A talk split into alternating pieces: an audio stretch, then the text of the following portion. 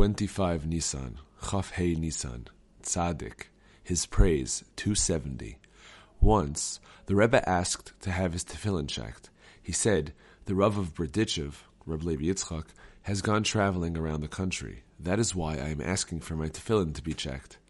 I may well have said that I do not attach any importance to them, meaning the other tzaddikim, but even so, the Rav of Berdichev I look upon as being very great indeed.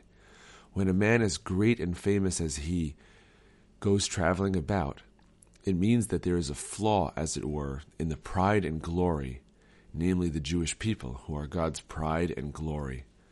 A man who is a towering figure in Israel is the root of the pride and glory, because of his stature and splendor. As long as he is at home, he is like the splendor of a man to dwell at home. Isaiah 44:13. The splendor, the pride, and glory are dwelling in their home, which is the concept of the casing of the tefillin, which is called bayit, a house. But when such a tzaddik goes traveling, he is exposed to all the rough and tumble of the world.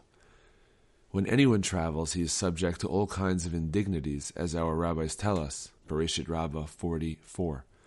And this applies all the more in the case of a tzaddik like this, who will inevitably be treated with less than the dignity befitting his true greatness. He may be accorded insufficient honor in relation to the total depth of his learning, or else he may suffer indignities when it comes to receiving contributions. All these indignities are a blemish to the pride and glory which has come out of the houses, the batim. This raises questions about whether the tefillin are valid, because the tefillin are the concept of pride and glory, since they are called pe'er, splendor. Brachot 11a.